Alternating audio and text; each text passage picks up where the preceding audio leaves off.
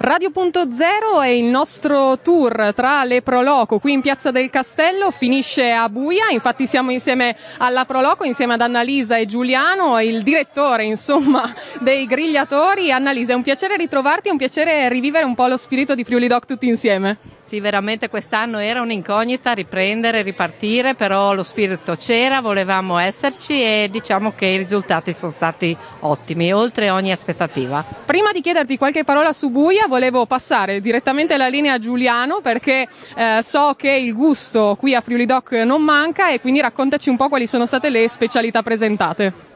Noi principalmente a Friuli Doc affianchiamo appunto la Probuia con il tipico toro alla brace e giustamente noi abbiamo portato mm, il nostro spiedo per, per fare il, il toro alla brace appunto.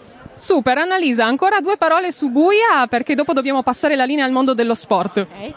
Niente, allora la tipicità di Buia è proprio il toro allo spiedo che qua lo portiamo con lo spiedo, cotto alla brace, nella sua integrità, con la polenta di Ciro che è un nostro affezionato eh, chiaramente partner che ci dà una mano per, eh, per, le manifestazioni, però abbiamo il toro anche in altre varianti che è appunto l'hamburger e il carpaccio e diciamo che anche quest'anno ha fatto il suo successo. Non mancate quindi a passarli a trovare qui in Piazza del Castello ad assaggiare queste super specialità e poi vi aspettano naturalmente a Buia con ancora un mondo tutto da vivere. Io quindi passo subito la linea allo sport al nostro Federico Bolle in campo con Allianz Pallacanestro Trieste e poi torneremo per un saluto qui da Friuli Doc. Annalisa, Giuliano, grazie mille. Grazie a voi, arrivederci. Grazie.